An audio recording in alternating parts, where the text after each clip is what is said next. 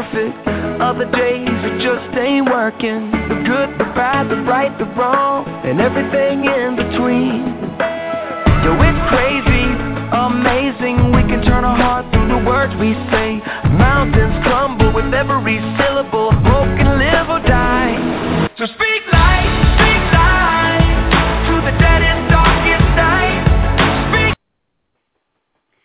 Hello, hello, and welcome to another live episode of the Butterfly Evolution Show. Rodney, are you there with us? Are you on? I am here and ready to go. All right, then. I'm going to turn it over to you tonight. Um, I'll get my, the, my trash can thing in maybe in the middle of the show when we have everybody kind of signed in and on just for a quick break or at the end of the show. We'll kind of get all of our things in uh, sometime during the show, but I quickly want to just remind everybody to select the number one if you have a question or a comment. If you're listening um, by phone, if you called into the show, select the number one only if you have a comment or a question. And for those of you, the chat line who's listening online, the chat line is open, up and ready, so you can also submit your questions or comments there. So we're just going to move right into um, tonight's topic. So let's just do it. Good evening and, and welcome to everyone who is tuned in tonight. Uh, first of all, we would like to say thank you for tuning in. We always appreciate you giving us your time. Uh, we know that there are a lot of things that we need to do. We know that there are a lot of things that we would like to be doing.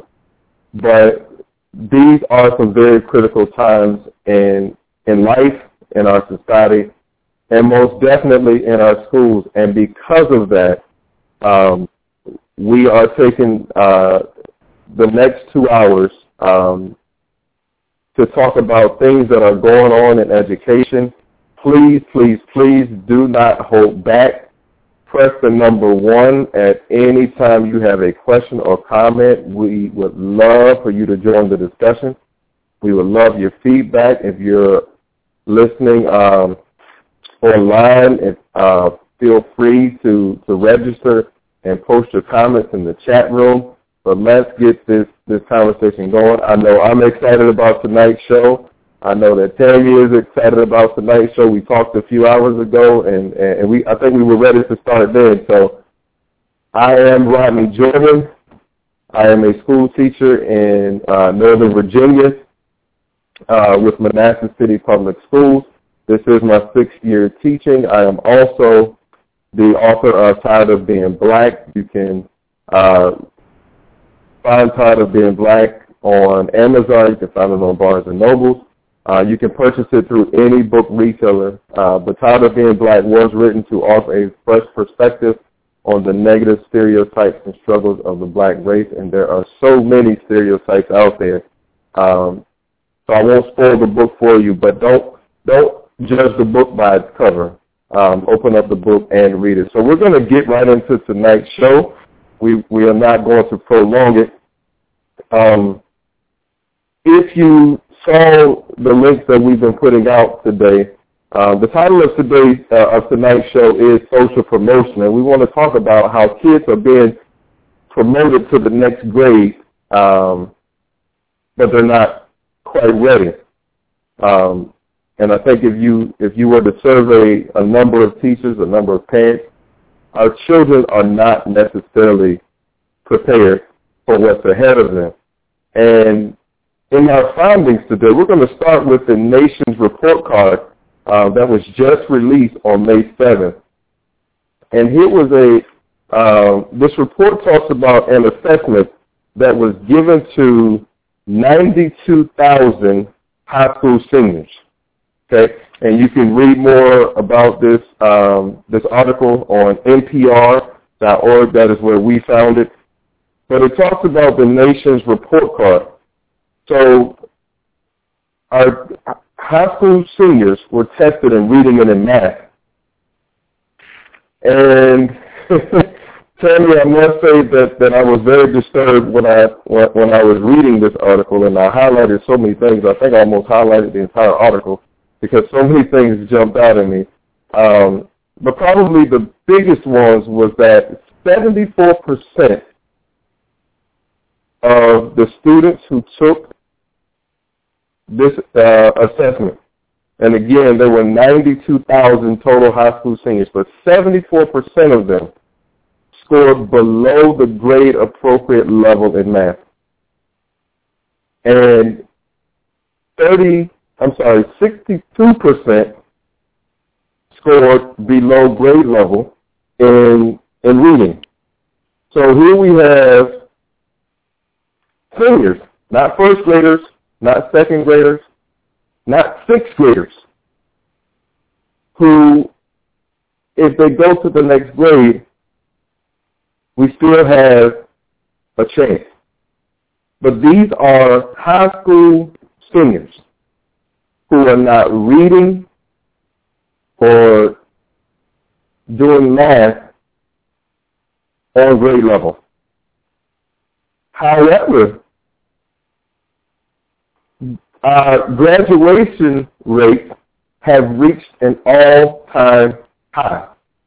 So in other words, we're sending our, our children at 17, 18, 19 years old, we're sending them off to college. We're sending them to the military. We're sending them to vocational school or out into the workforce. And they cannot read or do arithmetic but we're giving them a high school diploma and saying, congratulations, you have successfully completed school. But according to this assessment, they're all ready. But we're sending our kids out. Even more disturbing, the last time this test was given in 2009, we had the same results. So when this test was given last year in 2013, four years later, we haven't shown any progress with our high school seniors. In four years. Now, before I, I jump to, to something, that I know that teachers probably are thinking themselves, these scores or this proficiency rate is less than what it was in 1992. So 22 years ago, our high school seniors were ready or more ready, more prepared when they left high school than they are in 2014. Now, mind you, we have had just a phenomenal, um, we, have seen technology go um, through the roof in 22 years. There, there, there's just so many more resources now than there were 20 years ago teachers are under more stress than they were 20 years ago with professional development, lesson plans. We have all of these programs that have been in and out of our education educational system. We've had all of these books and all of this work that has been put on teachers over the past 20 years, really over the past five years since I've been since I've been teaching. And so with all of this, with all of these so-called answers, our students are worse off today than they were 20 years ago. Now, 22 years ago, I was nine. I was in fifth grade. And we didn't have the internet cell phones weren't even weren't even popular 22 years ago. We didn't have these things. Now we have all of this technology. We have all of these resources, but yet our students are not prepared when they leave high school. And I've had this conversation with people over the past, I don't know, few months. If you want to become rich quickly, it appears that all you have to do is create a document, write a book, or come up with some resources and sell it to our Department of Education or sell it to our school district because, oh, this is so great. It's going to work in North Carolina because it worked in Utah. Never mind the fact that kids in Utah are different than kids in North Carolina, probably. But because it worked in Utah, it did great things in Utah, we're going to do it in North Carolina. Or because research says that it's supposed to work, it is it is guaranteed to give us the results that we are looking for. As teachers, we see so many different things coming through our school systems. And this is not just in Virginia. This is across the country. Hey, hey, Rodney, if you don't mind, we've had a, a good number of people jump in. Would you give okay. those uh, statistics again and then tell what social promotion is? Because you'd be surprised. And not saying that the people who have come in, because some of you, I don't know the numbers, but just let's let's tell what social promotion is, and then would you mind giving those um, – stats that you provided at the beginning, just so everyone realizes the importance of this and what we should be doing.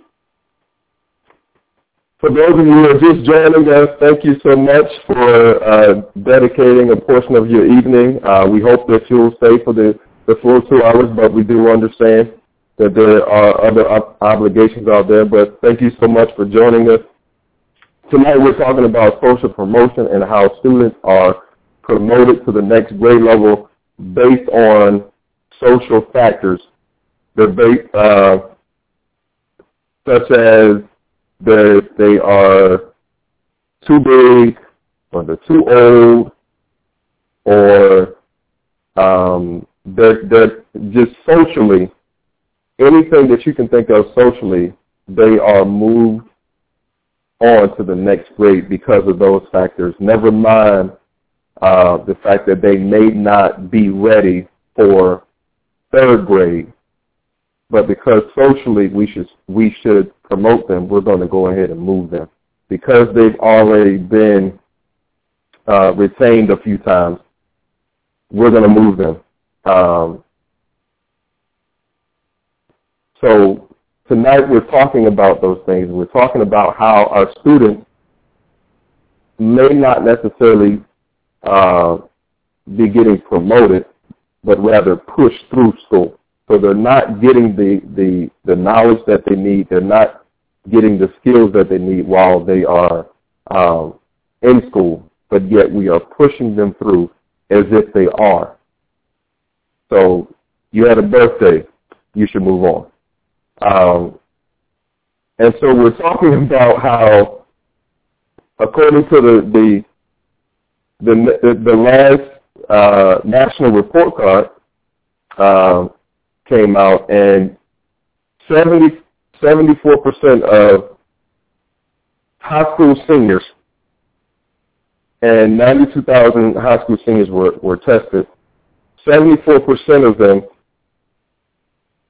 scored below grade appropriate, uh, grade uh, appropriate level in math. 62% scored below grade level in reading. However, our graduation rates are at an all-time high. So we're sending students out into into the, into the real world, and they can't do arithmetic,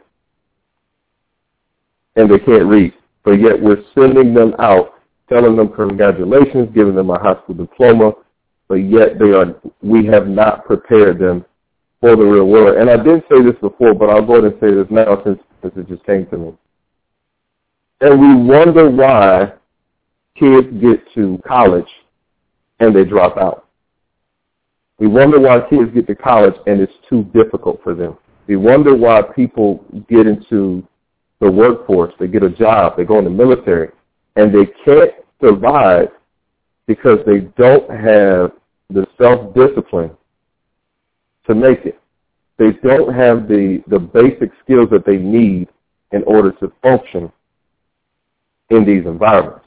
But we're sending them out all to say, hey, our graduation rate is high. Our dropout rate is is decreasing. So tonight we're gonna we're gonna get into to, to so many things, um, but we wanted to but we wanted to start there, um, and then also this the, these scores have been the same since since 2009, and students actually tested um, higher back in 1992. So our state, our, our national report card was was better in 1992. Um, did you want to jump in again, Tammy? um, I'm okay. I'm just making notes. We do have a caller, so let's just start there because we want to just get everyone's opinion and just get as much feedback and communication going from from different areas and places and just so let's just bring the caller in. Okay. Okay. Oh, I just lost him. I'm sorry, and I think I did that. Caller, go ahead and call back in. I'm sorry. I think I just I just disconnected you. So sorry. Um, so so let's just move forward. Did you did you explain? Um, I was on the chat line trying to make sure I was open up there. But did you give the definition of the social promotion? I did. I didn't give the one that uh, that you that you sent me. So if you want to go ahead and read and read that one, that'd be great. Okay, it's basically um, the practice of promoting students to the next grade level um, of that of that current school year, regardless of when or whether they've learned the necessary material. So it's regardless if they have met the standards, and, and that's a that's a a show within itself.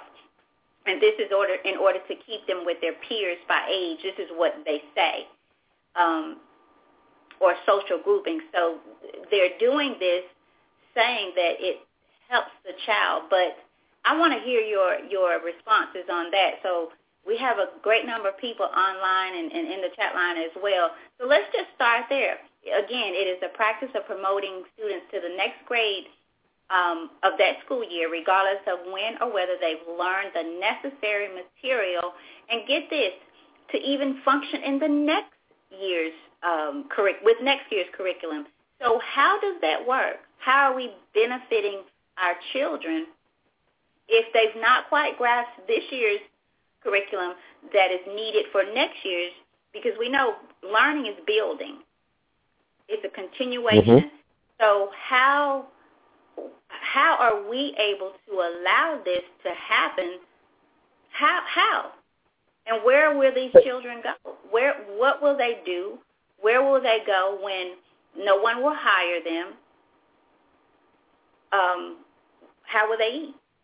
How will they live? And, and, and here's the thing, Sammy. Um, as a school teacher, um, when children um, have not mastered certain uh, certain concepts, certain skills, um, and they and they don't have the knowledge that they need to move on. When they come to you, for example, uh, the past four years I've taught sixth grade. So as a sixth grade teacher, and again, this is a national issue.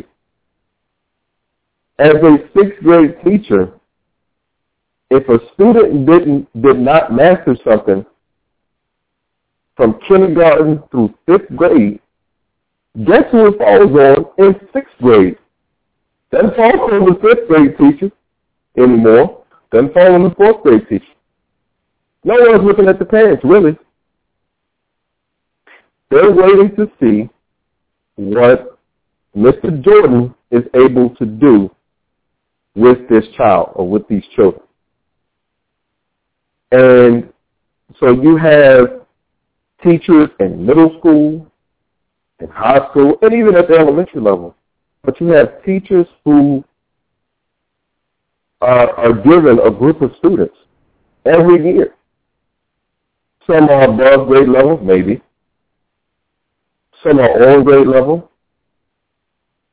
And then you have quite a few who are not only below grade level, but they are so far be- below grade level, it makes you wonder sometimes, am I going to be able to get this child to where they need to be before they leave my room? Or how far can I get them? Or how far can I bring them up? That's the reality for a lot for, for, for a lot of teachers. And fortunately, I can't say all, but we do have some outstanding teachers out there who do a great job with whoever it uh, comes into their classroom every year. We we don't have it. We don't have enough, but we have teachers out there who make that difference that we hear people talk about all the time. We have those teachers out there. It would be nice to have more, but it presents a huge problem when kids are not required to master standards or objectives.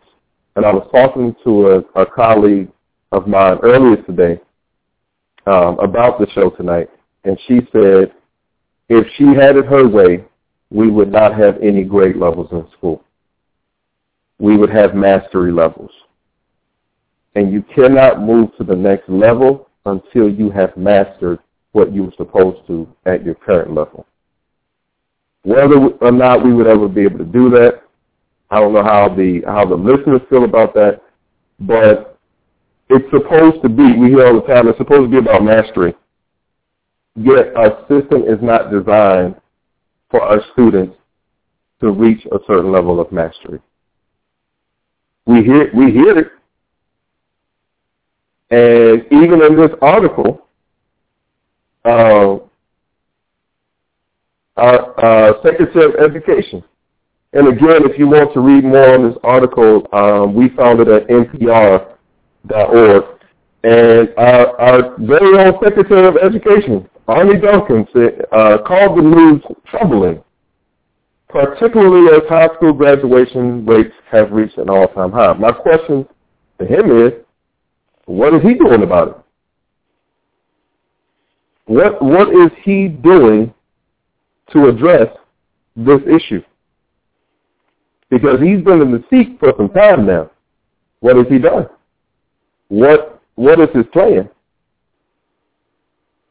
And see, another thing is too, we listen to everyone except for the people who we should listen to when it comes to education. If you want to find out how to make education better, Talk to the people who are in the churches every single day. Talk to the teachers. Listen to them. Can't do everything, or you can't take every suggestion, but listen to them. But where do we go? We seek out business people. Of course, they're going to sell you whatever you want to hear. Whatever you want, they're going to sell it to you. They're business people. We seek out lawyers and, and, and everyone for advice on education except the people who probably could give the best solution. But no one is listening to the teachers. And then on the flip side of that, not enough teachers are speaking up. We'll talk amongst ourselves, but when it's time to speak up, very few teachers do. And I'm not saying that we have to be rebellious or insubordinate, but when we have an opportunity to use our voice, we have to start doing it. And there, like we said last night, there is such a great deal of power in numbers. Ronnie, I have a question for you. Who do you feel that there is more responsibility on the parents or the teachers? And according on depending on your answer, why? Um, I think that more responsibility is placed on the teachers. Um, and the reason why I say that is because you can hold teachers accountable, whereas you can't really hold parents accountable. As long as parents aren't violating um, any laws, like you know, keeping the kids out of school or sending them to school in in, in bad shape, you know, where they haven't you know been uh, you know taking baths and things like that, or you know the kids are being abused.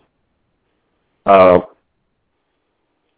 outside of those things, you really cannot hold parents accountable.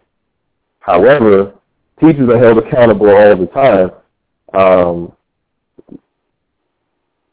uh, especially with these with these uh, state tests. Um, and again, um, you know, as a sixth grade teacher, I've had students reading on an eighth grade level, and I've had students reading on a second grade level. The only thing that mattered was what were the test scores in the springtime. That's all anyone cared about. And if, if if a child did not pass the state test, no one went looking for the parent.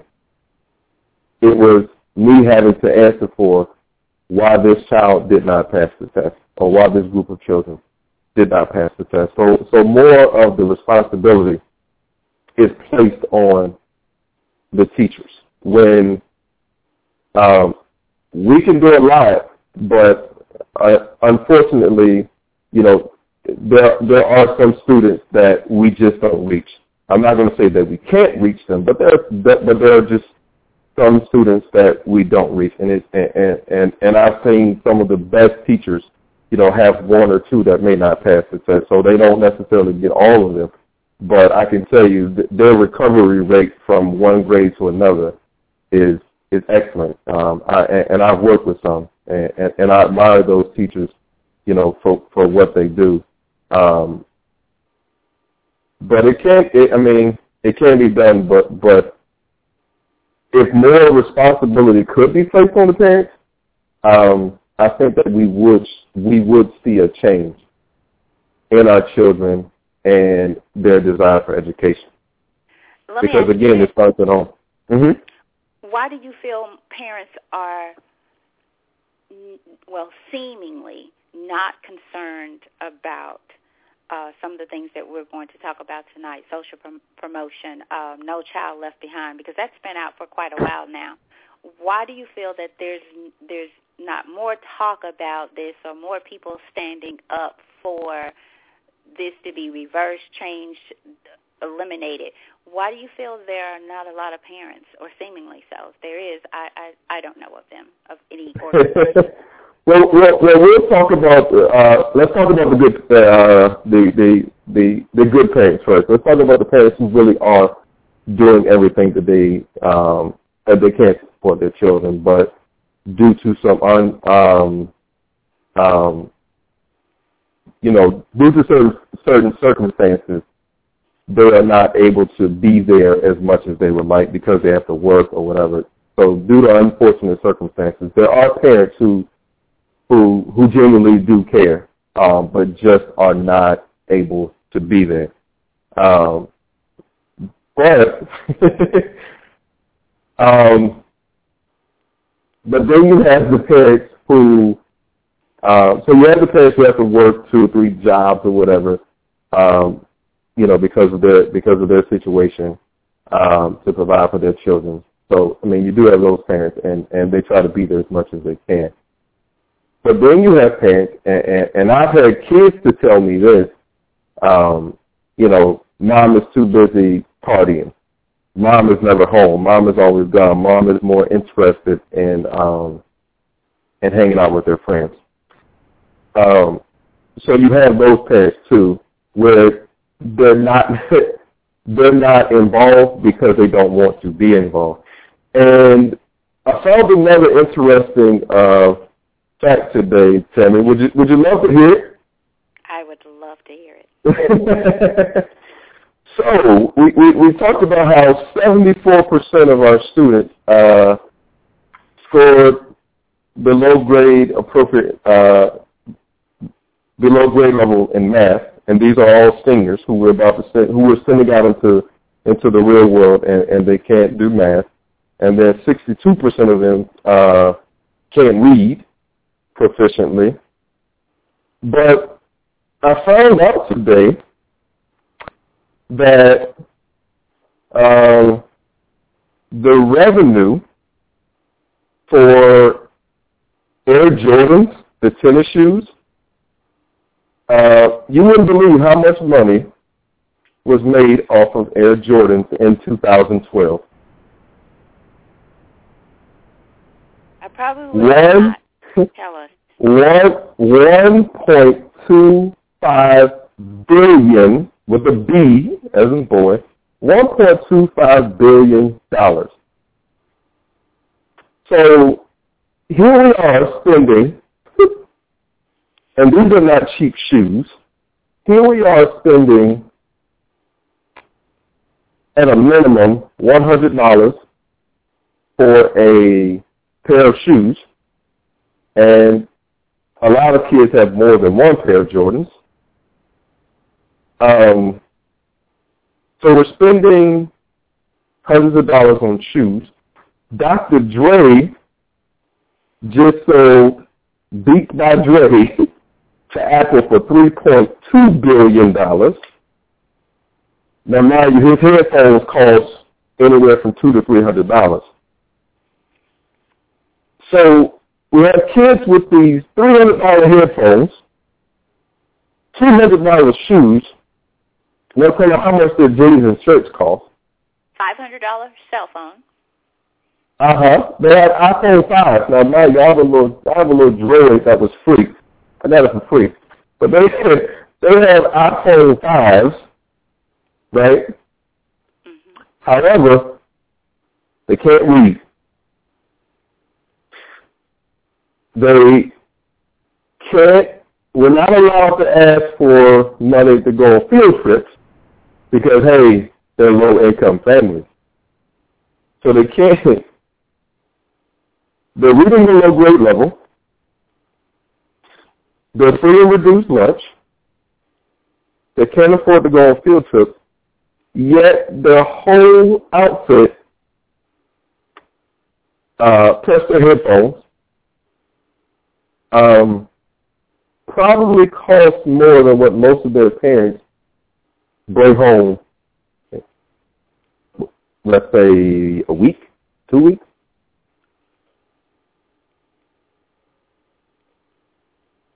But they can, instead of buying books, we're buying Jordans. Instead of buying other resources, that our kids could be using. Instead of making sure that they know their multiplication facts, and when they have to multiply three times four, they don't have to use the fingers. Instead of making sure these things, we have to make sure that they look good. Doesn't matter what's on the inside, especially not the inside of the inside of their head. But as long as what people can see looks good, everything's all right. Mm-hmm. And now, I want to back up for a minute because I want you to define something, and I'm going to be hard tonight because I I come from from a time and place where I could have very well said I don't have time to be there. I know people now who are working two jobs, going to school, and they find time to be there. May not be at the school for every meeting, but when those children come home and when there's homework to be done, that's priority. I don't have time to talk on the phone. They say I don't have time to do this because that become that becomes priority. So I, I hear what you're saying. You you said some people are just not able to be there. I'm sorry, I don't buy that. Unless you are sick, and dying in your bed, I don't buy that if you ha- if you have any means of doing anything outside of your home, you have time to be there. So and see that's why I feel we we are we have to stop sugarcoating all of it from the top to the bottom. If the principal is not putting it out, you need to go. If the teacher is not putting it out, you need to go. But what I have found to be so true, the more you expect from someone, the more you will get. May not be every single time, but the percentage rate of that, I I stand firm on this, is very high. The more people feel you expect of them, they're going to try even the more. So it's like everybody has this closed mouth, and and, and the suffering comes with the children. But these kids mm-hmm. are going to grow up. They're going to become an adults in their mind. They're going to think their age makes them an adult, and then they're going to see, but I'm not able to uh, effectively take care of myself. I'm not able to get the things I want. I want a job, but I can't get one. Even if some of some of what we are allowing will cause a child not to even apply for a job because maybe they can't read the application. Maybe that iPad that they have and that cell phone that they have, maybe all they can do is sign on Facebook. Maybe they don't even know how to to get a resume or go in an, a, a place and complete an application. So my question is, while we're sitting around saying that these people they don't have time, or the ones that do are just being passed on, what's happening is these these young kids are going to grow up, and while we might not see it as a problem now, they're going to be hungry one day and may not have money to buy. They're going to need somewhere to live and maybe not have money to, to, to, to get into a place to live. And so the question comes then is where will they go? And it very well may be your house robbing you. It could be your children's house. It could be your grandchildren's house. So we think the problem does not exist or it does not affect us. But there will come a time where these children that we are promoting will have nowhere to go. And they can't lock all of them up at the same time. Although I feel like that is the true goal. I mean, I mean, so, really. so I, I really don't want to sugarcoat it. I'm talking to the mother who says, "Well, I don't have time." But I see you getting your hair done. I see you with the pretty nails and the toes to match that you did not do. I see, I'm, I'm serious. I see it. And so there's no sugarcoating here tonight. And if it hurts, great. Take the Band-Aid off. Let's deal with it. So those are the people that I want to talk to. And then, then for us who are sitting back thinking, okay, well, we, it's not our problem because I don't have a child in the school system. Again, not true. Not true at all. I don't have one in the school system as well. Rodney, you're a teacher, but you don't have children. Mm-hmm. And I, I'm still waiting for some something to happen in Memphis about a 69 being a C. I'm still waiting yep. for somebody for something to somebody to say what? A mom, a dad. Like I really want to see some people go downtown and do something about this. While, we are while we are on that, let's let's uh, in case you missed these statistics a few weeks ago, um, in, in Memphis, Tennessee, an A is an 84% or better. So all you have to do in Memphis to get an A is to have an 84%. And I remember when I was in school, and 84 was a C. But now in Memphis, an 84 is an A. And all you need to pass in Memphis is a 40 is a 46. Anything above 45 is a D or above. So you you you're not considered failing in Memphis, Tennessee, until you have a 45. Contrary to what's going on in Sussex, Wisconsin, where anything less than a 63 is uh, is failing. But I'm I'm I'm I'm with you, Sammy, and I think about what Mr. what Mr. Sonia said. Right. Um, when he was on, uh, and, and in case you don't know Mr. Sonia uh, Mr. Sonia is, um, he is the principal um, down in Louisiana who spent 27 years as a custodian um, and now he's the principal of that of that same school where he was the custodian for, for 27 years. And he talked about these, uh, these very things. And, and he talked, and here's a man, um, and if you haven't had a chance to, to read his story, you, you should.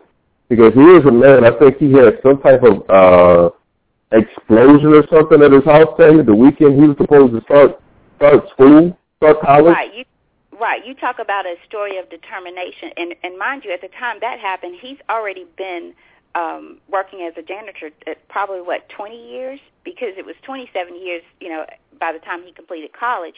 But this is someone who, you know, attempted to go to college, but parents could not afford to keep him in and take care of the the additional siblings.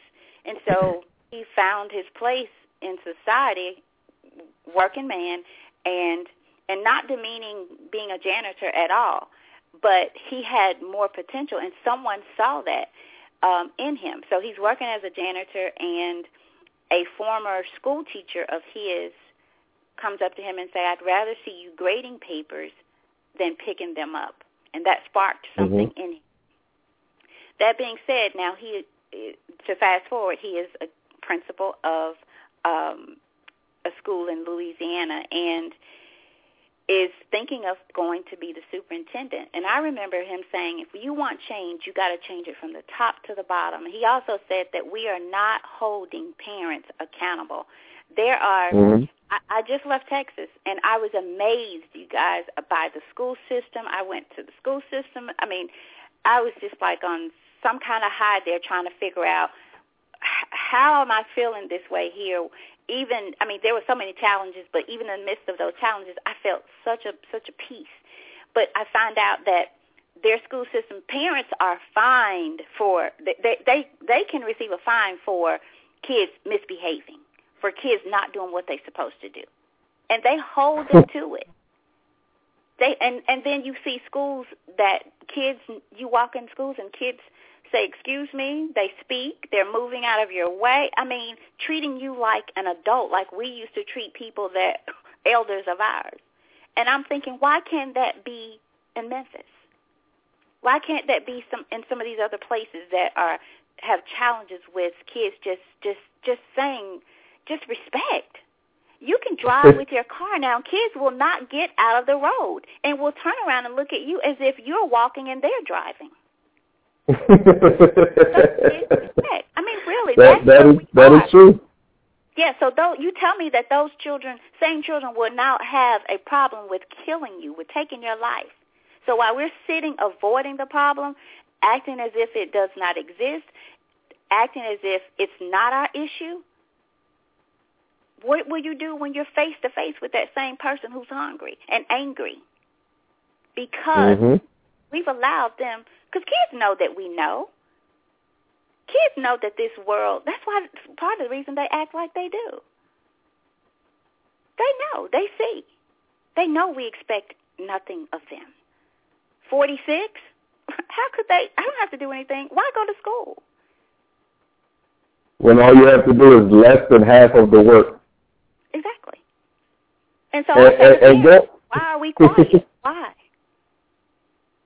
And going back to something that you just said, Tammy, when you expect more from people, you get more from people, and and, and that that goes along with uh, something that um, one of my close friends, um, with Krista Kellis, uh, posted on the on the page earlier, and I don't know if she's tuned in now or not, about setting high standards, which was our show a few weeks ago, and I remember um, about two or three years ago, I had 54 students in sixth grade, and out of the 54 students, 21 of them did not pass the reading test, uh, the state test, as fifth graders. And they didn't just fail the test by like one or two questions. I mean, they, they failed the test. And those kids came in and they and and and we let them know uh, from the beginning what happened in the past doesn't matter anymore. What other people think of you doesn't matter. The thoughts that you had about yourself before you walked through that door, they don't matter anymore. And we were able to get 12 out of the 21 to pass the test. So where they came in uh, just above uh, 50%, we had over an 80% pass rate as they were exiting sixth grade. We, we would have loved to see 100%, but we were able to get 80%. And Ms. Kellis, who, who posted uh, tonight, was dealing with the same thing in math. And she was able to to get all but one of those students to pass the math test. And I think she, I think she had 23 kids who didn't pass the math test in fifth grade, and only one out of all 54 did not pass that test. So, what is the key? It, it is that it is setting those high standards, no matter what the situation is. And because of the way that I grew up, because of the because of the situations that I faced growing up, and I really believe that that had a lot to do with it. It is very hard for me to feel sorry for people because there were even people who had it harder than I did who made it. So if you want to get it done, you can get it done, but there cannot be any excuses, and we cannot make any exceptions. And we're gonna we're gonna uh, talk about something else, unless you want to uh, stay here, Sammy. Oh no, let's move right on. Um, along these same lines, uh, the last thing I will pull from this article, um, it says that the uh, the achievement gap that this study also showed that the achievement gap between white students and their black and Hispanic counterparts remained stubbornly wide despite more than a decade of federal efforts to close it. So we've had all of these initiatives, uh, all of these programs put in place to close the achievement gap. However, it's still pretty wide. And our African American boys are scoring the lowest on these tests. So we still have this achievement gap, which I think uh, was our last show. So now we have not just 74% of our kids not being able to do math or at a high school level or read at a high school level, but the gap between minorities, uh, between Hispanics, blacks, and, and whites, is still wide. And with federal efforts comes a whole lot of funding. Now, if if I go out and and buy anything.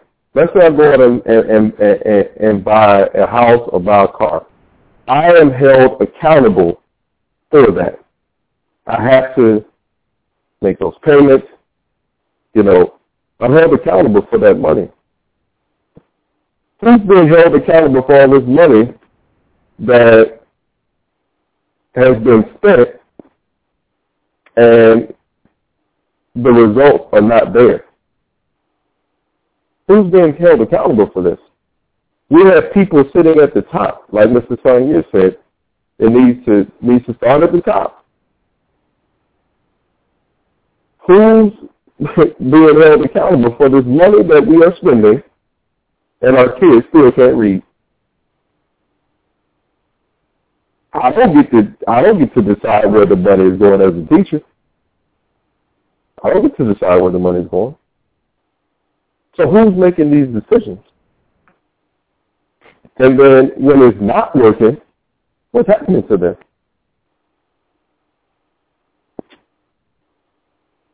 Something to think about. Hmm. so we're gonna, if we don't have a caller, we're going to jump into uh, something else that um, is pretty alarming. And thank you to all of our listeners who are still with us. We have we have some more good stuff coming for you. Um, and I want to just so we have we have you on, you guys. I'm, I'm able to see uh, for the for the most part everybody who is has called in. Get in on this. Tell us what you think. If you think we're being too hard, if you think you have um, a solution, or maybe even some suggestions, tell us. Speak up. Speak out. Um, because this is not going to go away. And it's certainly not going to get better if we continue on in silence and allow it to continue to happen. So chime in.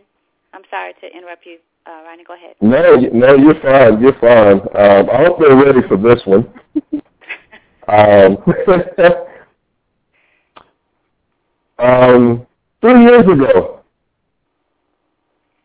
at Frayser High School in the great city of Memphis, Tennessee. Sorry for those of you who are in Memphis. We're going back to Memphis again. But three years ago, and and you can find uh, you can find this information anywhere online. But three years ago, at Frayser High School in Memphis, Tennessee, there were a total of 800 students. 90 of uh, 90 of the uh, of the girls at this high school, 90 of them, nine zero, were either pregnant or were already mothers. 90. 90. So so, so 11 percent now, 800 is the total number, so that's boys and girls. But 90 of 90 girls were either already pregnant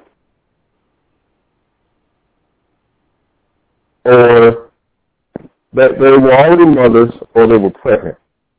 11%. Now, we just said that only 26% of our students, of our high school seniors, across the country can do math, and only 38% are reading on a uh, on grade level as high school seniors. But here we have a high school where 11% of the students pregnant. And this is a Title I school. And they're Title I because almost 100% of the students are considered to be low income and get free and reduced lunch. So if you're low income, better known as poor, and getting free and reduced lunch, how are you going to support a child? So now that's an even bigger issue. Because 90 girls were pregnant at the school.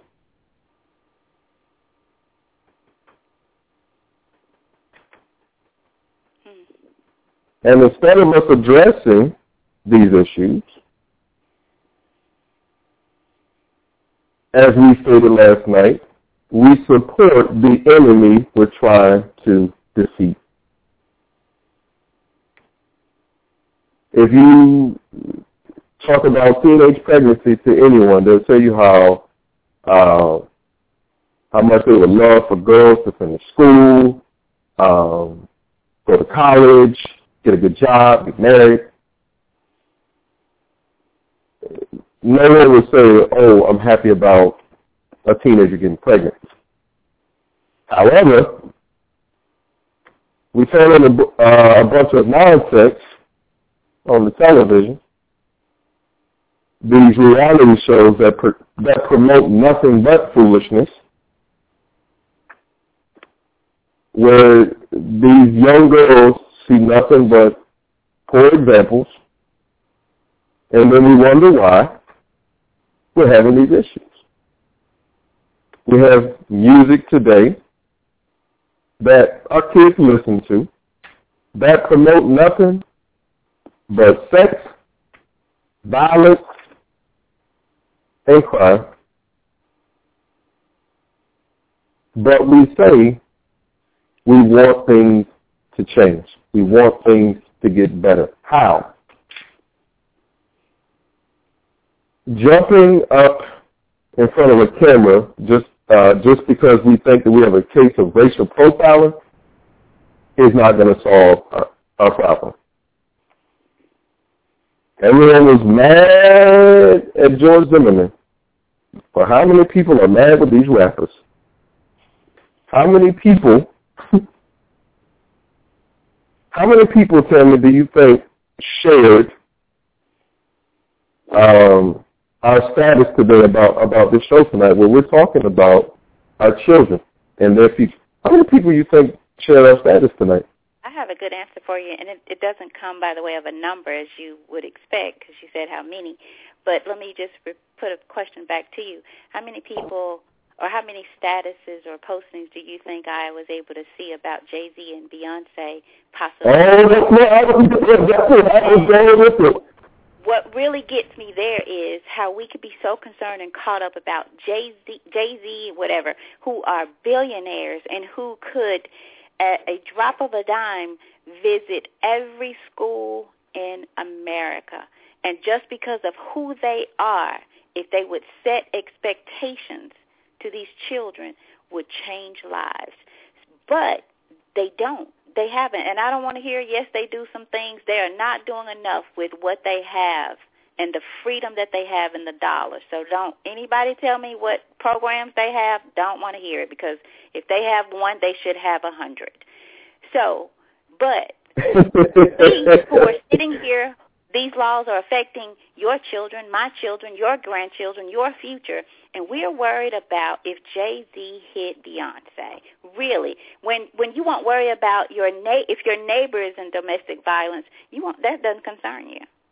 Jay-Z and Beyonce, really. So I can tell you probably none. Because it was right around the time uh, all this was being posted and coming out about Jay Z and Beyonce. that that we're supporting, we're supporting these things. And no, we are not against entertainment. We are not against having a good time, but we are more concerned about the futures of our children. Um, at Choir Academy of Harlem, excuse me, this is in New York City. This school was actually um, shut down last year, um, and that happens a lot in New York. A lot of times schools are in New York City. A lot of times schools are closed down, um, and then they're just reopened. Uh, someone someone will just you know reopen reopen it. Um, but at Choir Academy of Harlem, um, only one student passed the math exam. One one student in the whole school passed the math test. Um, 26% of New York City's third through eighth graders in, in New York City, period, third through eighth graders, only 26% of them are performing on grade level in reading and 30% on grade level in math. And this is according to the test results from last year. 26% in reading and 30% in math. And um, according to this, and you can find this at insideschools.org, according to this, um, the state isn't too far behind. New York State isn't too far behind. It says that 31% of New York State students score on grade level in both math and reading. Um, so basically, 7 in 10 New York City students are below grade level. And, and this is uh, according to to Common Core. Um, but then it also goes back to the achievement gap, but, but looking at it from an economical standpoint, um, it says higher incomes um, in in certain areas of Manhattan um, are continuing to outperform the high poverty areas um, in New York City. So again, this is this is a national issue, and if you're listening, please, please, please uh, jump into this discussion at any time, because again, we are we are very interested in your questions. We are very interested in your comments. Even if you disagree with us, we would love to hear what you have to say. Uh, but join in. Uh, press the number one at any time if you're uh, if you're in the chat room. Uh, leave your comments. Uh, Tammy will gladly read them. But this is a problem that's not going going away until we do something about it. And we have to stop sitting back and allowing our children to suffer.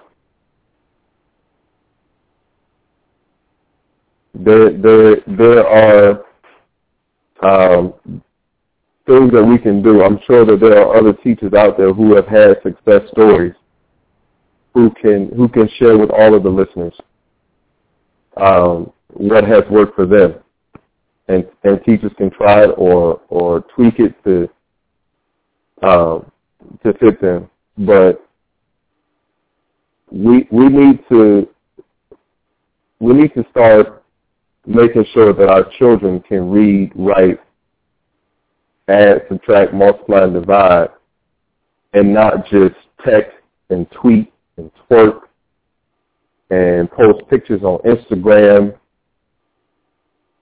We need to produce uh, a better generation of students, of learners, and we're only going to do that with each other. We're not going to do that by sitting back and being silent.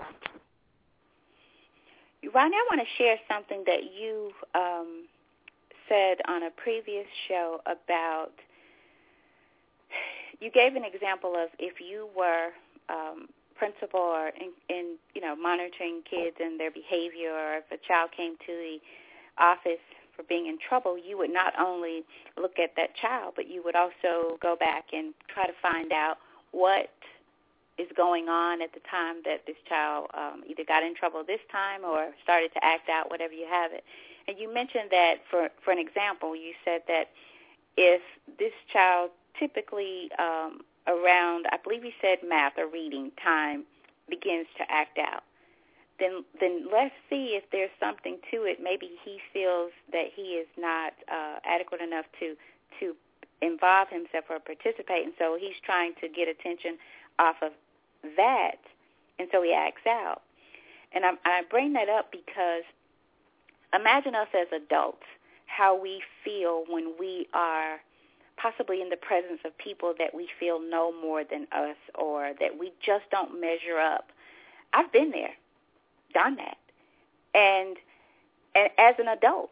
So imagine how these kids feel at such a critical age where they're trying to fit in and trying to be accepted for who they are with all that's going on.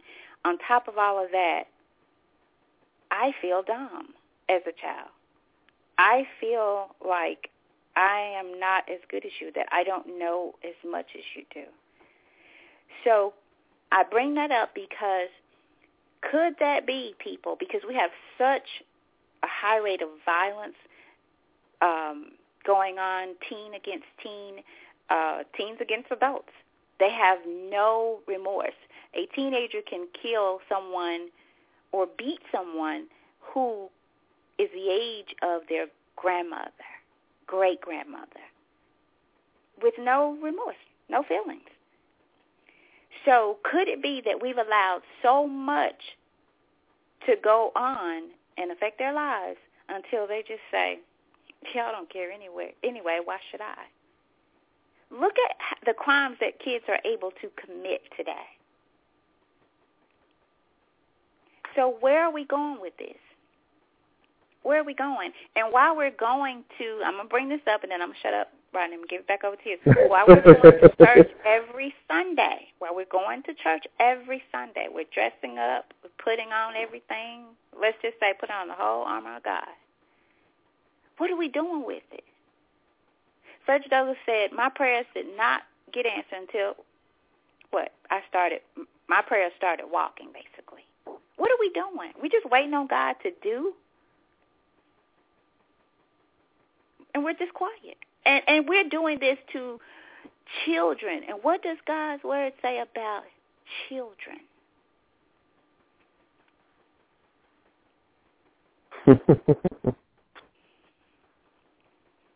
Great question. But we we we're failing them every day.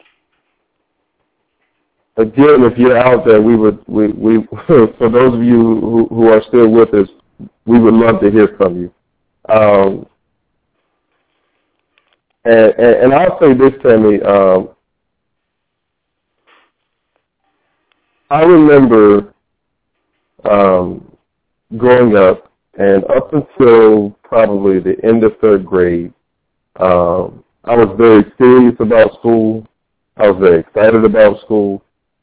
Um, I grew up in a house with nine other children um, and six adults. And mind you, there were there were only two bedrooms and one bathroom. So you can imagine how how small the space was. Um, and a few years ago, when my grandmother passed, I saw a lady who I had not seen since I was in elementary school, and um, she said, "You know, I remember when you were just a little boy and you used to come home every day and you would find space somewhere, usually on the coffee table.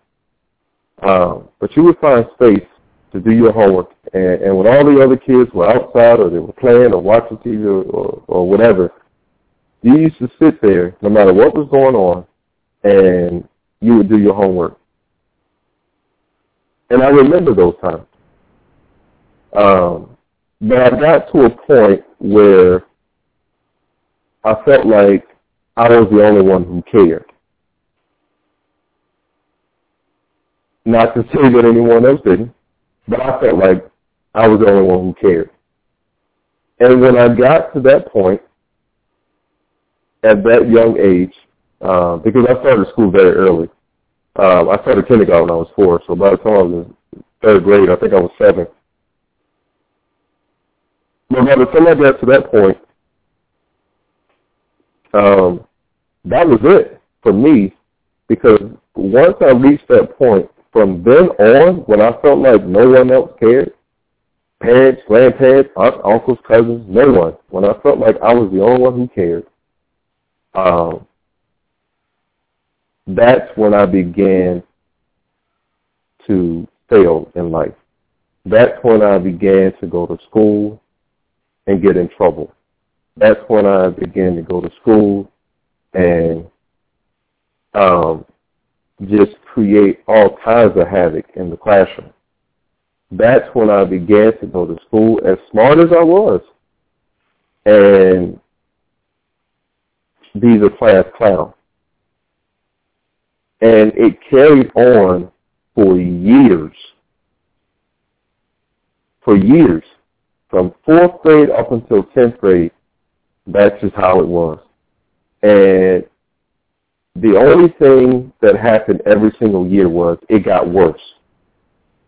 And so my eighth grade year, which was probably my worst year in school, uh, which was the same year that, um, you know, my mom sent me to live with my dad. I was suspended twice. Uh, I can't tell you the number of times I sat in in-school suspension that year. Um, I lost count of the number of after-school detentions I had that year. I mean, it was it it had gotten to be just that bad, carried over into ninth grade, and so every year it just it, it, it was just bad. And it all started from me being seven years old and feeling like no one cares. And so so I, I used to be that child. And fortunately for me, um, I've had people in my life to to sort of help redirect me. Uh, my 10th grade teacher, um, I talk about him all the time because he was one of the instrumental people who helped me to get back on the right path and who helped me to see uh, life in such a different way. Um, he challenged me, and he he did not accept my foolishness, and he let me know that from day one that he was not going to tolerate it. And because of that, you know, it took some time because I was not used to that structure. I wasn't used to that discipline. But because of him, uh, that year I got back on track. And academically, there were still some, you know, some bumps in the road. But behaviorally, I didn't have any issues after that. I was straight for the for the rest of the time. So I can identi- I, I can identify with those kids who feel like no one cares, or who feel or who feel like, hey, why why should I try? But here's the bad part about my situation. I was not the only kid, and I'm just going to talk about the kids that I went to school with, kids that I, that I lived in the neighborhood with, kids that I walked to school with or rode the bus with. They were in the same boat. However, they didn't make it, most of them. Some are dead today. And mind you, I'm only 31. But I've had, I have, you know, I grew up with people who've been dead for years. And not because, you know, they got, they got terminally ill, but because of the lifestyles that they were living. Or they're serving life sentences in prison because they got to a point where they felt like no one cares. So you know what? This is how I'm going to live my life. And so they, they went out and they did things, and they're still sitting in prison today. So since we've graduated, they've been behind bars. Every now and then, you find a situation, uh, you find you find a case like like mine where the kid makes it out. I didn't make it out on my own. I made it out because one, God loves me enough you know, and he showed me mercy and, and, and let me make, and let me make it out and let me make something of my life. But it doesn't happen like that in a lot of cases. And I know we get on the parents a lot, but again, we can't make parents do anything. And so, yes, it is it is a it is a tough challenge for for educators but when that child comes to your class, sometimes you are all they have. We want parents to be more supportive and we want parents to do more and, and, and come to come to parent teachers conference or back to school nights or email the teachers or make sure the kids are doing their homework. That's an ideal world. But unfortunately, it's not the world we live in. And because of that, there are a lot of kids, when they go to school, that's their last option. When they walk in and see that teacher, that teacher is their last hope. And a lot of times, as teachers, we don't even know that. Because we don't know these kids' past until we start um, investigating or until we check files or, or we start talking to people. We don't know where these kids come from you met uh, a young man about a month ago in a restaurant. You had no idea who that young man was, but you were able to make an impact on his life just with your kindness, your love. You were able to make an impact on that young man. And a lot of times our kids go into these classrooms and they look at these adults standing there and that's all they have. You know, Rodney, I was just thinking about that, and because we have new people, I would like to share that story for just for the reason if next time someone is or find themselves in a place where just talking to, saying hello, being concerned. So I'm gonna briefly share it. You okay with that? I am fine. I am fine with it.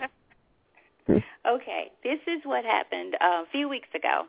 I had I, I had a meeting, a dinner meeting this particular night, and just before going, just really started to feel really ill, sick to my stomach to the point that I may I thought I may not be able to go, but pushed through it, made it, uh, got there and ordered my food and was going to attempt to eat. But the more I ate or tried to, um, just the sicker I felt. So I just thought, let me just get this to go, take it home.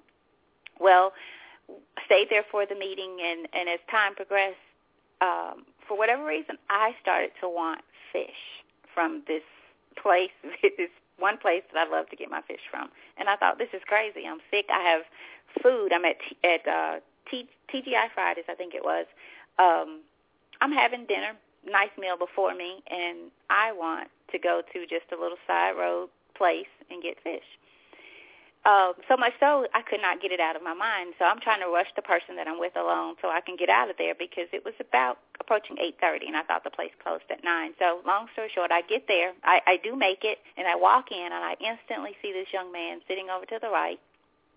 Thought it looked, you know, just something went, just just did not sit right with me. But again, that's just kind of me. So I just ordered my food and still looking at him and I'm waiting for my food and so I sit close to him. I'm just trying to get as close as I can to so I can talk, ask questions or whatever. So I I asked him um I broke the ice and asked him what school did he attend. And he told me what school he attended and I said I'm thinking now because this is about eight thirty. I said, "Are you waiting on your food?" He said, "No, I'm waiting on my ride." And this is, I think I asked him maybe one or two more questions in between just to kind of break the ice. Um, I noticed he did he did get up and my friend ended up coming to the same place this night with her mom and her kids and one of her kids' friends, which was very odd as well because she lives far far away from me. But she's there at that time of night as well. Didn't know I was in and I didn't know she was coming. And she's kind of like me. She is very concerned not for just her kids but other kids as well so I was talking to this young man so much, so they thought I knew him, and I was like, no, I don't, but we do now, right? And so we're just kind of laughing, having fun, and I'm still thinking in my mind that I'm breaking the ice uh, because I want to know more. So, and I did get more out of him that he was waiting on his ride. Um, they were coming, and again, he had gotten off the school bus about two thirty, as she said. So again, mind you, by now it's almost nine o'clock. Um, I did notice he got up to go to the bathroom in between those conversations, and I noticed his pants were just sagging, sagging, sagging, beyond sagging. And I am totally against sagging. So my first response typically to any sagger is the eye contact, pull your pants up. Well, I was just not led to say this to this young man, and I didn't. He came back and he sat down, now, this fish that I wanted so much, because I'd asked him, did he was he hungry? Did he want anything? He said, no, ma'am. And I'm said, surely you have to be hungry because you've been here all these hours. Surely you have to be. And so I kept, you know, asking him there, insinuating, because I wanted him to say, yes, I would get, I will eat it. He never did. So my food was ready. They told me my order was ready. And the fish that I wanted so badly that I had to have, I no longer wanted. I, I just could not sit and eat it, eat eat the fish with him there. So I practically made him take the fish. I, I went over. I said, "Get this. You have to be hungry by now. Take take take it, eat it." And what my my friend's little girl, young girl, she's about the same age as he is. Um, she was in tears because she said that she just felt his pain, and she was sitting, her back was facing facing him, so he could not see all that. But long story short, she ended up calling him that night as well just to check on him. But what really blessed me so was when he when he his ride finally did come and what we found out was he his cousins came to pick him up about his age. And when they walked in my my friend said why are you guys so late uh picking him up? Why are you just not picking him up? And and he said ma'am I had to work and I just got off and was able to pick him up very respectful. But when when this young man got up to leave, he he got up and the first thing he did, before coming over to where I was was pulled his pants up automatically without me asking. And I, when I say they were down, they were below his his butt, not on his butt, mm-hmm. but below. And so instantly, of course, I never said anything to him about the pants. But what I got out of that is, I have respect for you because, and I know this is disrespectful. Number one, but I have respect for you now because you showed some concern for me. He walked over after pulling his pants up and he hugged me and he said, thank you. And we exchanged numbers. I actually texted him, I didn't tell you this a few days ago, I just texted him and said, just checking on you, stay focused. Uh, let me know what school you're going to go to. And I think he did tell us TSU he's going to be going to, and he said that he was focused, and so that's why I said focused and told him that I'd love for him to meet my son. Um, so just that little time, just that little time. And for our godly people, I'm staying there because we have responsibility to do better. And it reminds me of Brandon, my son, and some more young men saying that it's not the church people, it's not the businessman who has made it in the, with the suit and the tie that's stopping me on the street and telling me, hang in there, stay in school, how you doing, are you hungry, what's going on. It's not them. I've heard this from several young men, black men. It's not the people who they expect to say this. Yet it's the gangbangers, the drug dealers, who saying, who speaks to them, who acknowledges that they are alive and walking. I have a problem with that. I have a sincere problem with that. So that's the story of the the fish, the sickness, and all that. And I know without a doubt that that was a God moment, and I can only imagine. And I'm I'm eager to see what will happen. And and maybe that was just a one time occurrence for, for for us. But I'm going to try to stay connected to that young man because I feel that God sent me there for such a time as this. They call it. well, I, I, I'm glad that you were there, and, and we need so many more um, stories like that, and, and you never know the impact that you can and will have on some on someone's life. Um, and it doesn't take anything. Um, it doesn't take a big presentation. Sometimes a few words go a long way and we need more of that, and our children need more of that. We're going to jump into um, special education. Um, since we're talking about standards, we're going to jump into uh, special education. And if you want to read more on this uh, particular article, um, go to www.scilearn, and that is S C-I-L-E-A-R-N dot com. Again, it is www.scilearn. And uh, the title of the article is What the Common Core Standards Mean for Special Education Students. And I found um, this one to be interesting as well, just because um, special education and um, English language learners, um, both of those tend to be a big part of um, of, of education now um, because we have um, you know more minorities than just uh, African Americans. Uh, we have uh, students from all over the world um, going to our schools now, uh, and then we have uh, a large number uh, a large number of, of students who have been identified as special education. So we're going to talk about this um, for a little bit. And again, if you're listening, uh, feel free to uh, to join us.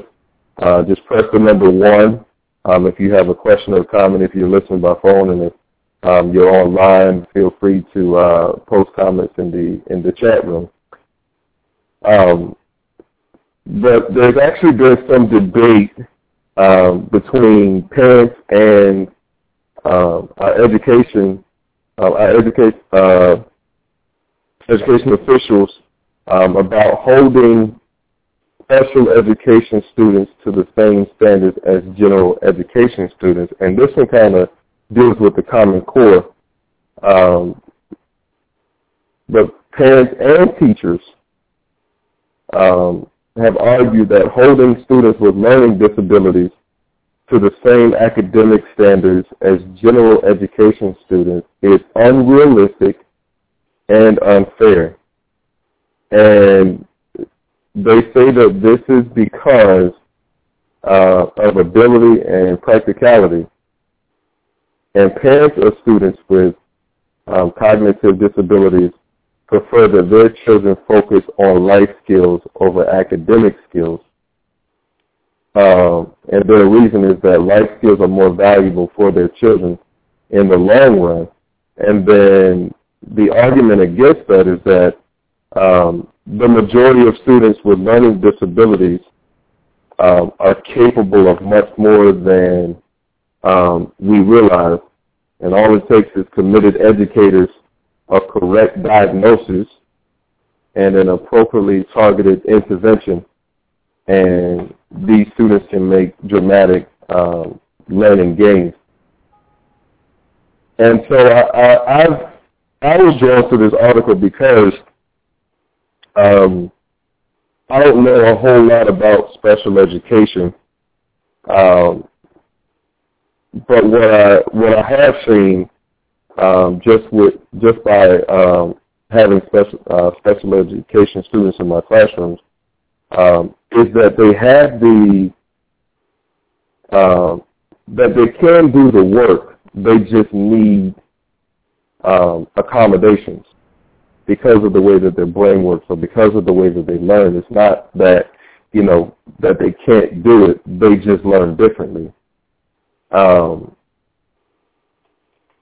but at the same time, I do uh, know of um, people who have severe learning disabilities, and because of that, they are um, they they have to stay with their parents or with someone uh, for the rest of their lives. Like they'll never be able to live on their own uh, because of these because of these learning disabilities. And so while we're talking about standards and holding uh, our children to high standards, this article went a different route with it in talking about special education.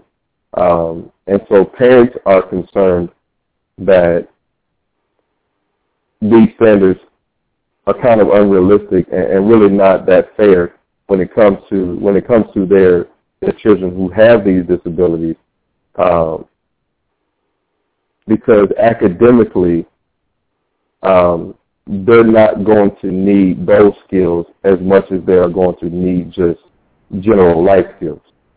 Um,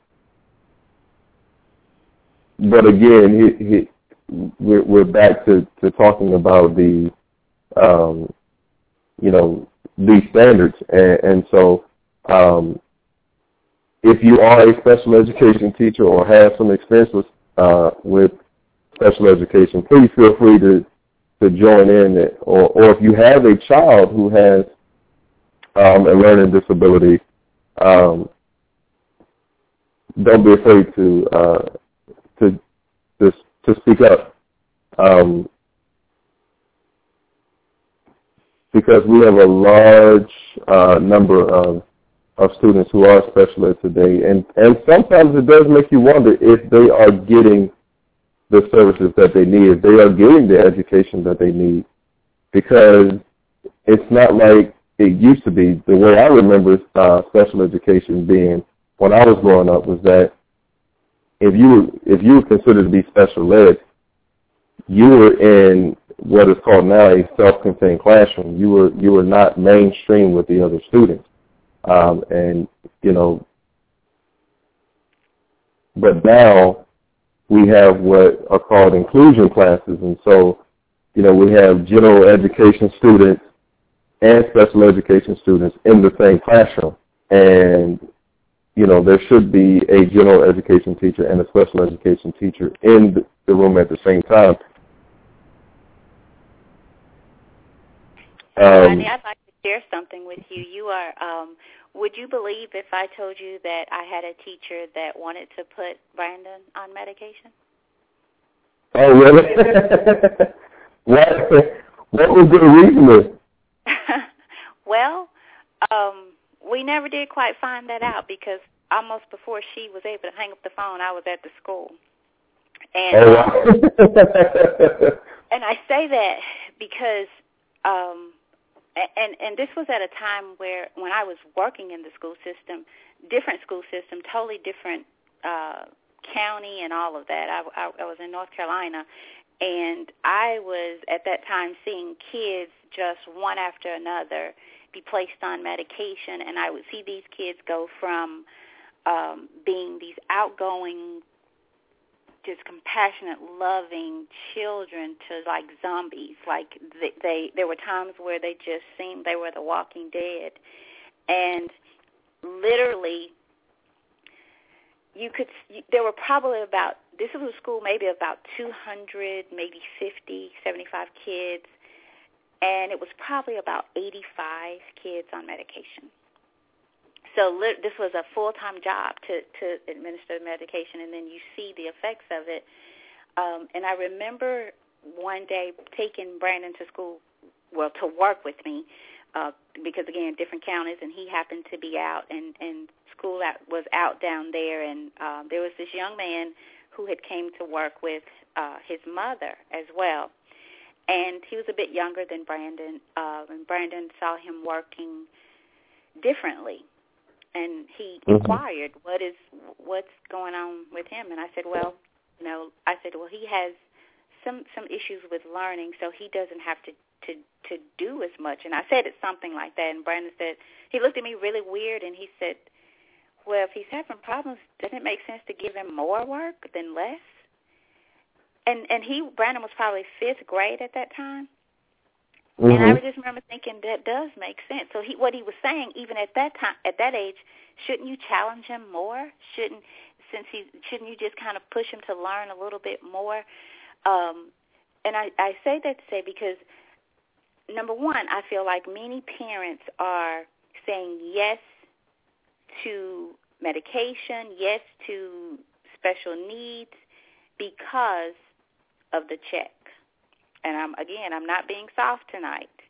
You're selling your kids out. You're selling your kids out. When I found out that parents are able to receive a check for kids who are labeled ADHD, and I'm assuming the check is so that you can maybe do more with them, buy better food. I'm assuming that. But yet, these kids go from being kids, being kids to zombies. So I understand the, the the the point of having special needs. I actually have a brother who went through that. uh I don't know what I would call it because I don't know what he was really taught um, during the process. I think the system failed him, and I think um, his family failed him as well. Um, I remember my brother being like 20 something and coming to stay part of the summer with me and could not do a number of things that he should have been able to do for himself. Very smart, very intelligent. Um, so I say that to say we also need to stop labeling these kids so quickly and allowing mm-hmm. someone to do so without. And I'm not saying there are some children who don't need it because I, I I agree that there may be some, but there are not as many as we are tagging.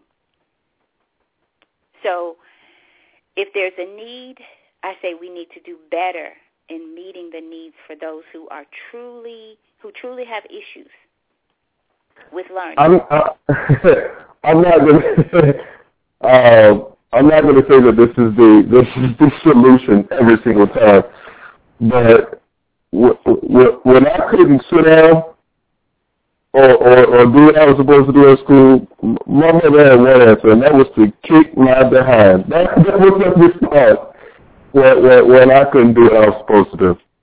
Yeah. There was no such thing as sit down. Your butt is sore. That, that's right. right now you don't need there is no such thing as labeling, labeling her child. If her child could not do what they were supposed to do, um, you have to deal with her. There was none of this. Uh, my child does not need a pill. There was no such thing. She didn't need a check. I didn't need any any extras extra services in school. It was called you better sit down or I will make sure that you sit down. Or if you can't sit down, there will be a reason why you cannot sit down. And I'm not again, I'm not saying that that is the that that is the that is the solution. But um, that's the solution. no, I, if you're not saying it, I'm saying it. That is the solution. We are missing out on being parents to these children. We treat them like they rule the house. They rule the world. They make the decision. Do you want to? Can I? Do? Really? No. no.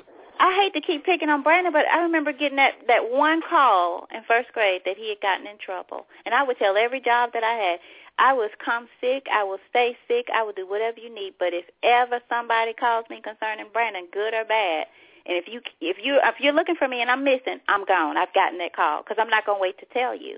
And I remember, and this no no kidding, you guys, first grade. By the time I got there, and I worked far far away kid you not, Brandon had asked the janitor to lock the bathroom doors. Seriously, because he knew. And that's exactly what I went for. Come out. Let me get him. And we went, and the doors were locked. Again, I kid you not, my son in first grade threw his hands up and said, thank you, Jesus. No joking. I would. he will tell. Uh, that is exactly what happened. But I thank God because I probably would have probably been arrested. Because I told him if I ever have to come to school for mess, and I never had to go back for for anything like that. And I've had to go back on some teachers, but I never had to go back ever. That was the first and the last. first grade. So yeah, we do need to do that. We do need to get back to getting that rod out. I mean, the police yes. are beating them down with that with a rod that's harder than yours. that that that is true. Told you I, I, I, tonight. We have some some some comments. I'm sorry I didn't check the chat, so we do have some comments. Um, let's see. Interesting topic. Believe it or not, it happens all too often. My mother was advised that I needed medication to aid in reducing hyperness. I'm glad she did what you did and decided to let me do what kids do, interact with one another also. And then she goes on to say, in terms of learning, my mother gave me workbooks to complete during the summer. Oh, wow, which was helpful. um, I ended up graduating first in my class from the local governor's school. As for some parents placing their kids on medication for a check, I agree. Kids will be kids, but as parents, we need to find a way to channel their energy give them an opportunity to express themselves through the arts or something or some other means. I agree that it is the solution for some, but not all, meaning the the medication and so forth. And I love the fact I don't I don't know who this is, but I love the fact, and I don't share names unless you give give me permission to. So, listeners, um, if that's okay, let me know. But she says that her mother gave her workbooks to complete during the summer, which was helpful. And you guys know I've shared that on here that kids would come to the door and Brandon say, I got to finish my work and school would be out. And they say, school is out. Well, no, that wasn't, that, that was not the case. Brandon still had workbooks as this person said here. When he was finished with sixth grade, I went to Barnes & Noble, whatever it was at that time. They have what every seventh grader should know. And that's what he had to do. Then seventh grade would be done. Then I went on, I would go what every eighth grader should know. So he was working on that during the summer. It wasn't going outside to play every day without doing hmm. something. So we eh, eh, we are accountable, and and that's why I said earlier, no, no excuses, because there's a mother that is worse off, who was working job after job, but those children know this is these are the rules, these are the do's and the don'ts, and I am still head of this household. I don't have to be home for you to know the rules. And they were not broken because they knew. And then what happens? They get to school and they don't give you teachers the problems that you're getting today because they know the rules still apply. It doesn't matter if I make $5 an hour or $50 an hour. Will it get to the point where society will have to, as you were saying, how if, if you buy a car, you are responsible for paying for it. Well, let's maybe we just need to say if you have a baby, you are responsible, or we can do something besides take the baby, which which now they you got to be the baby almost has to be the child dead before they'll even pull them out of the home. Mm-hmm. So we're failing them all the way around. We're failing.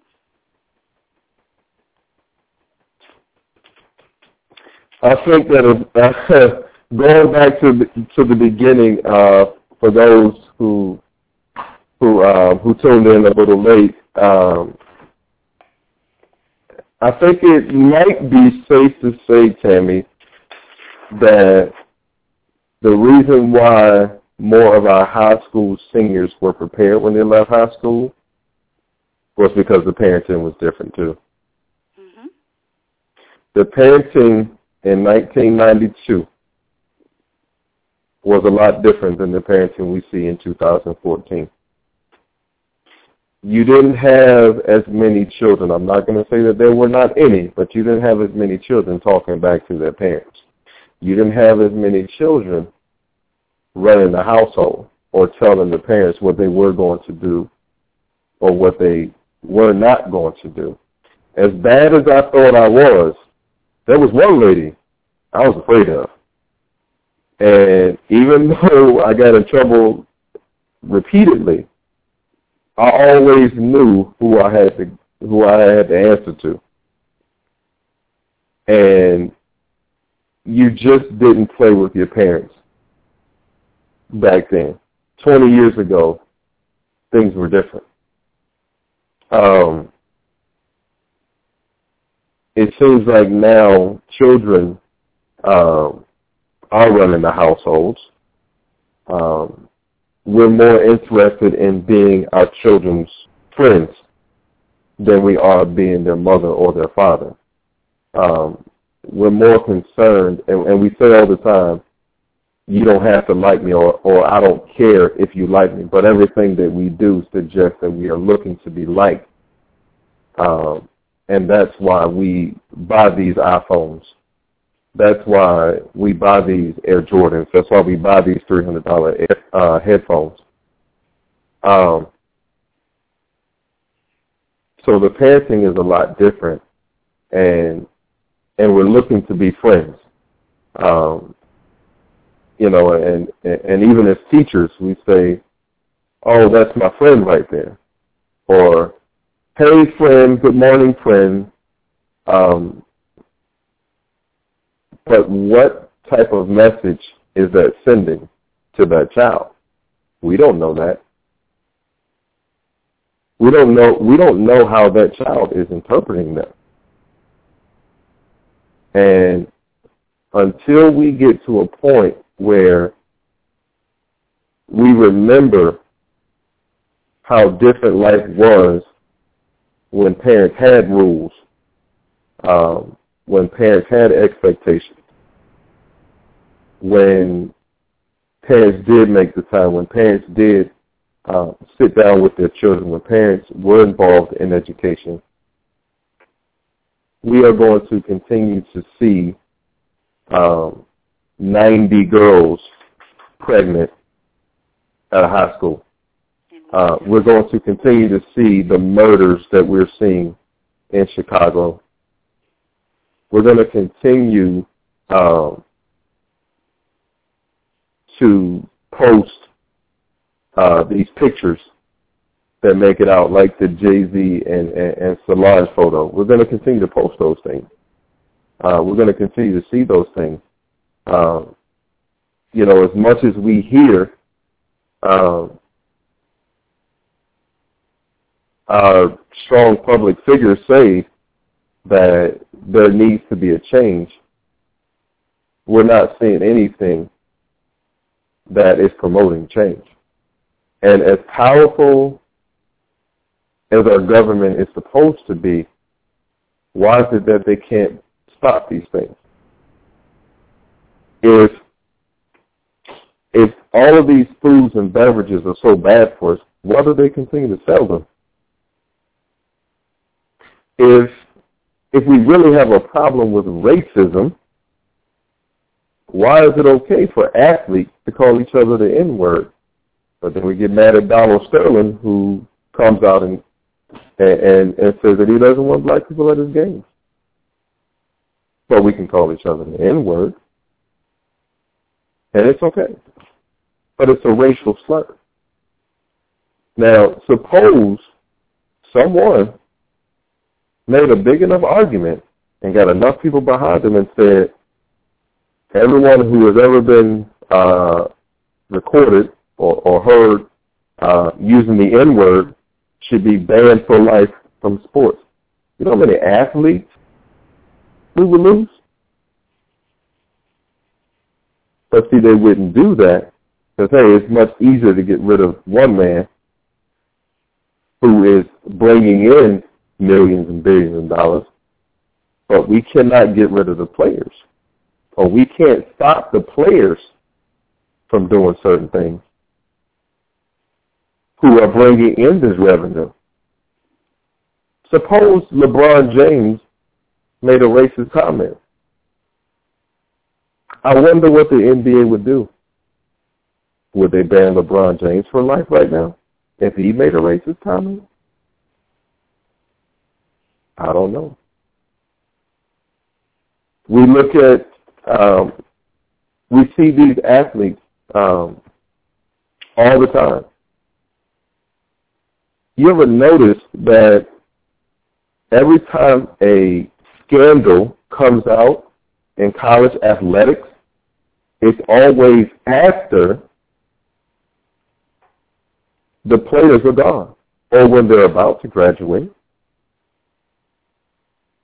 Nothing is being said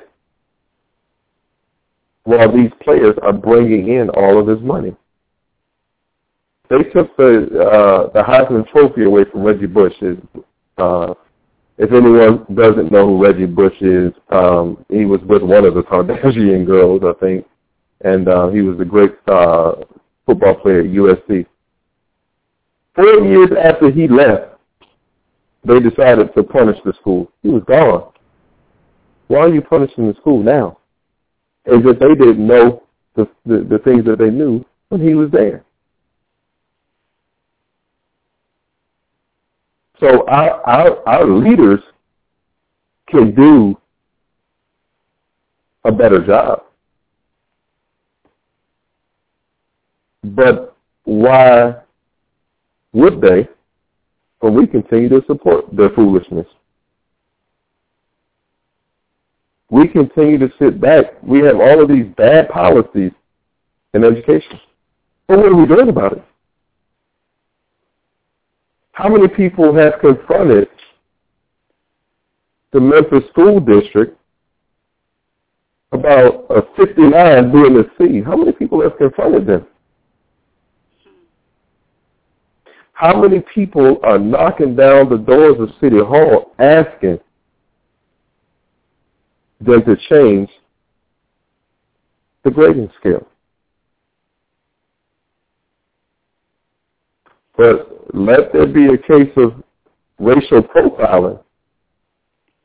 Here come all of our celebrities. I was, uh, I thought it was so funny. I saw, uh, but sad at the same time. I saw um, some photos where uh, we have we had all these celebrities with these posters that said "Real men don't sell women," and it was uh, it was in regards to um, the young girls being kidnapped.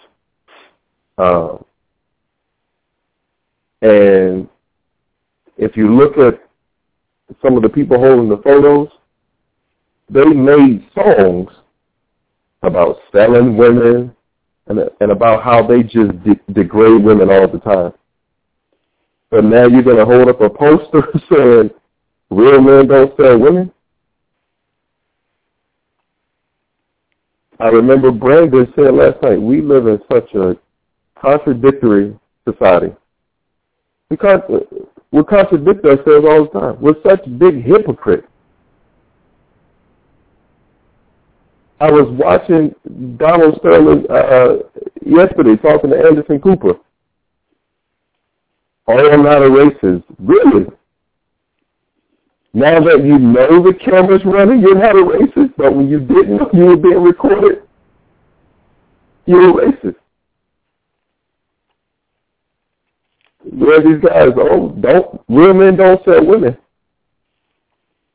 But all they talk about is what they're doing to women in such a negative way. And what do we do? We support it you said about the racial profiling and when things like that happen, um, I, I want to throw this out there really quick. Um, think about this. And there's a quote. I don't know who who who quoted this, but it goes something like, "People will do in numbers what they will not individually do basically that that they'll kind of go with the crowd so if you have something that you're voting on and you see that the majority of people are doing are voting yes but in your heart and based on who you are, your true character, you go with the majority. And so you vote mm-hmm. yes. Somehow, I, I think what is happening is people are finding some justification in that, and and uh, and it's allowing them. So they think it's allowing them a ticket out, an excuse. It's okay because you know I did what everybody else um, did. I and and, and that that is there's something wrong with that. And I, I want to talk about the racial profiling. We come out in numbers. Trayvon Martin, if if nothing really has come out of that other than people made noise, um, we gathered, and as soon as the media snatched it back out, we stopped. Mm-hmm as as as detrimental as that situation in that case was, every day we should still be making noise because if it was my son, I would still want you all making noise. If it was your son, mother who's listening, it was if it was your son, father who is listening, you would still want people marching, fussing, fighting, even after seeing this this man who took Trayvon's life get into all this additional trouble, make all still nothing. And so let's go back to our kids. I, I brought that up because let's go back to not only are we telling you it's okay for you to fail, it's okay for you to not know what you should know. And on top of that, we're just going to let people kill you. We're just going to let mm. people do what they want to do to you who, who what child feels safe in the environment that we are allowing to be created? You talk about the phones, all the things that people try to acquire. In some cases, give to their kids. In some cases, what are we looking for? Even as adults, there's some of us still searching for some type of validation, some type of an acceptance. And I'm going to be real quick with this. I want to turn it back over to you. Again, I'm going back to Texas. While I was in Texas, I ran across there's a movement called I Am Second. And I'm thinking, what is this? It was a bracelet. I am second. Have you heard of that, Rodney? No, I have not.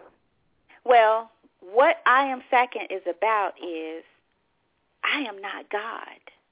I am God is first. Mm. I am the creature, not the creator. Nothing I can do can, outside of seeking and serving and surrendering and being accountable and having character, which means qual- the quality developed into a person's life that determines his thoughts, his feelings, his actions, regardless of circumstances or situations. So what they're saying is if you think you should vote no, if it is wrong for you and you should say no, that you don't say yes just because 10 more people did. That just because half of the school, the parents in half of the school are not concerned about their child, that doesn't make it okay for you not to be. Because that's what we need people to start standing up and say, oh, no, I won't go for that. And what will happen is someone's waiting on you to stand up. Someone's waiting on you to, to say something. Don't believe it? Next time you're at the club, the, the floor is empty, get up and start dancing. Watch it fill up. No different. No different. On that, I'll be quiet, and I'm going to pass it back to you.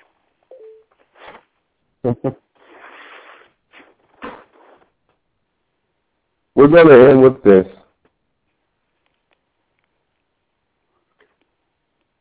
Right now, there is a lot of turmoil in our country, in our states, in our cities. Our schools are suffering. Our test scores are low in most schools or school districts. Parents aren't doing everything that their children need them to be doing. We're seeing kids murder kids. We're hearing about kids raping kids.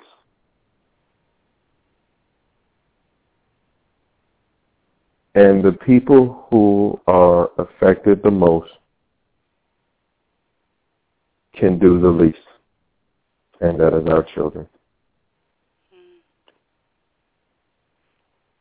When we make poor decisions as adults, we are impacted by them.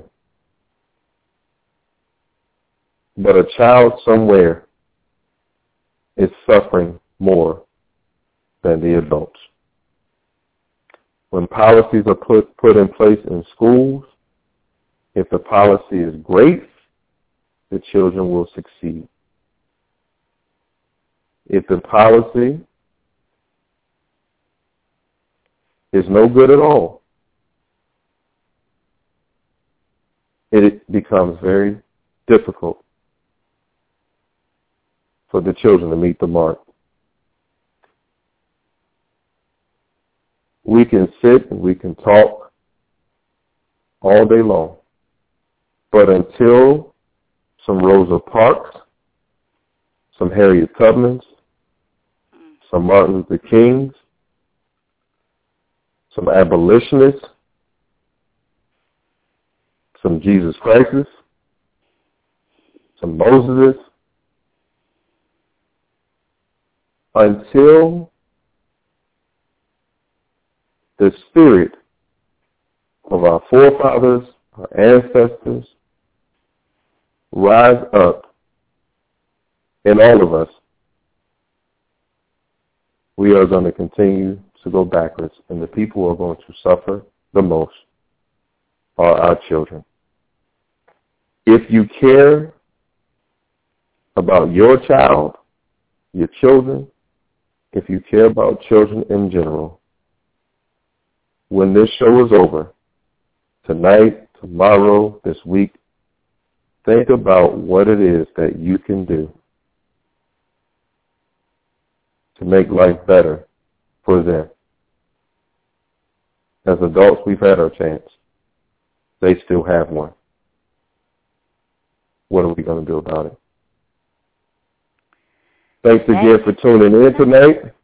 Yeah. We appreciate it, whether you're listening in Tennessee, Virginia. Um, I know uh, people are listening from all over New York, New Jersey. I had a, uh, some people to tell me that they will be calling in. So we appreciate you, Tammy. Thanks again for doing the show and having me on.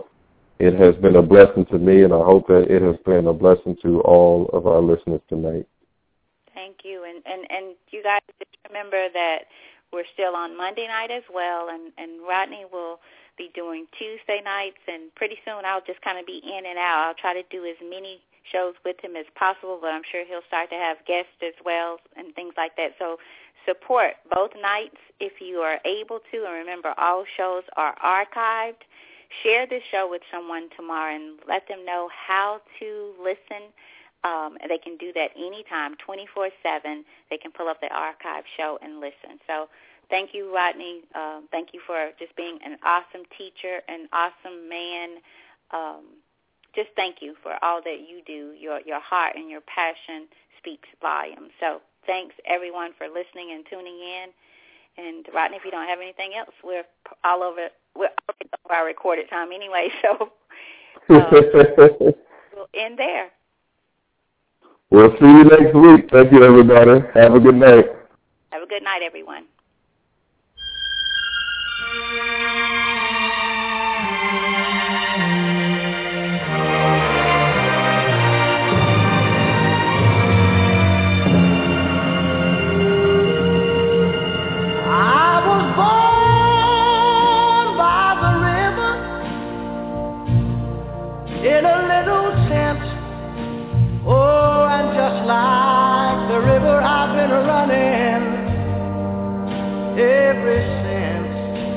Been a long, a long time coming, but I know a change gonna come.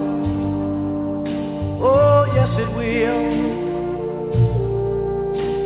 It's been too hard living, but I'm afraid to die.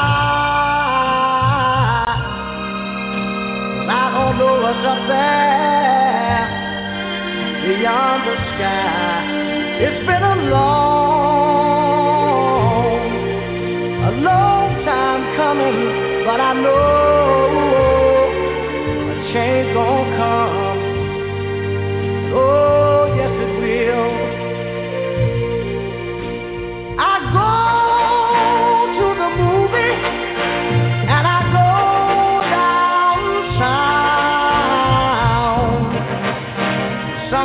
keep telling me don't hang around. It's been a long, a long time coming, but I know a change gonna come. Oh, yes it will. Then I go to my brother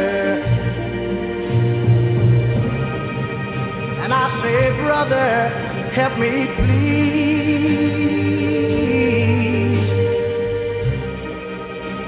But he winds up knocking me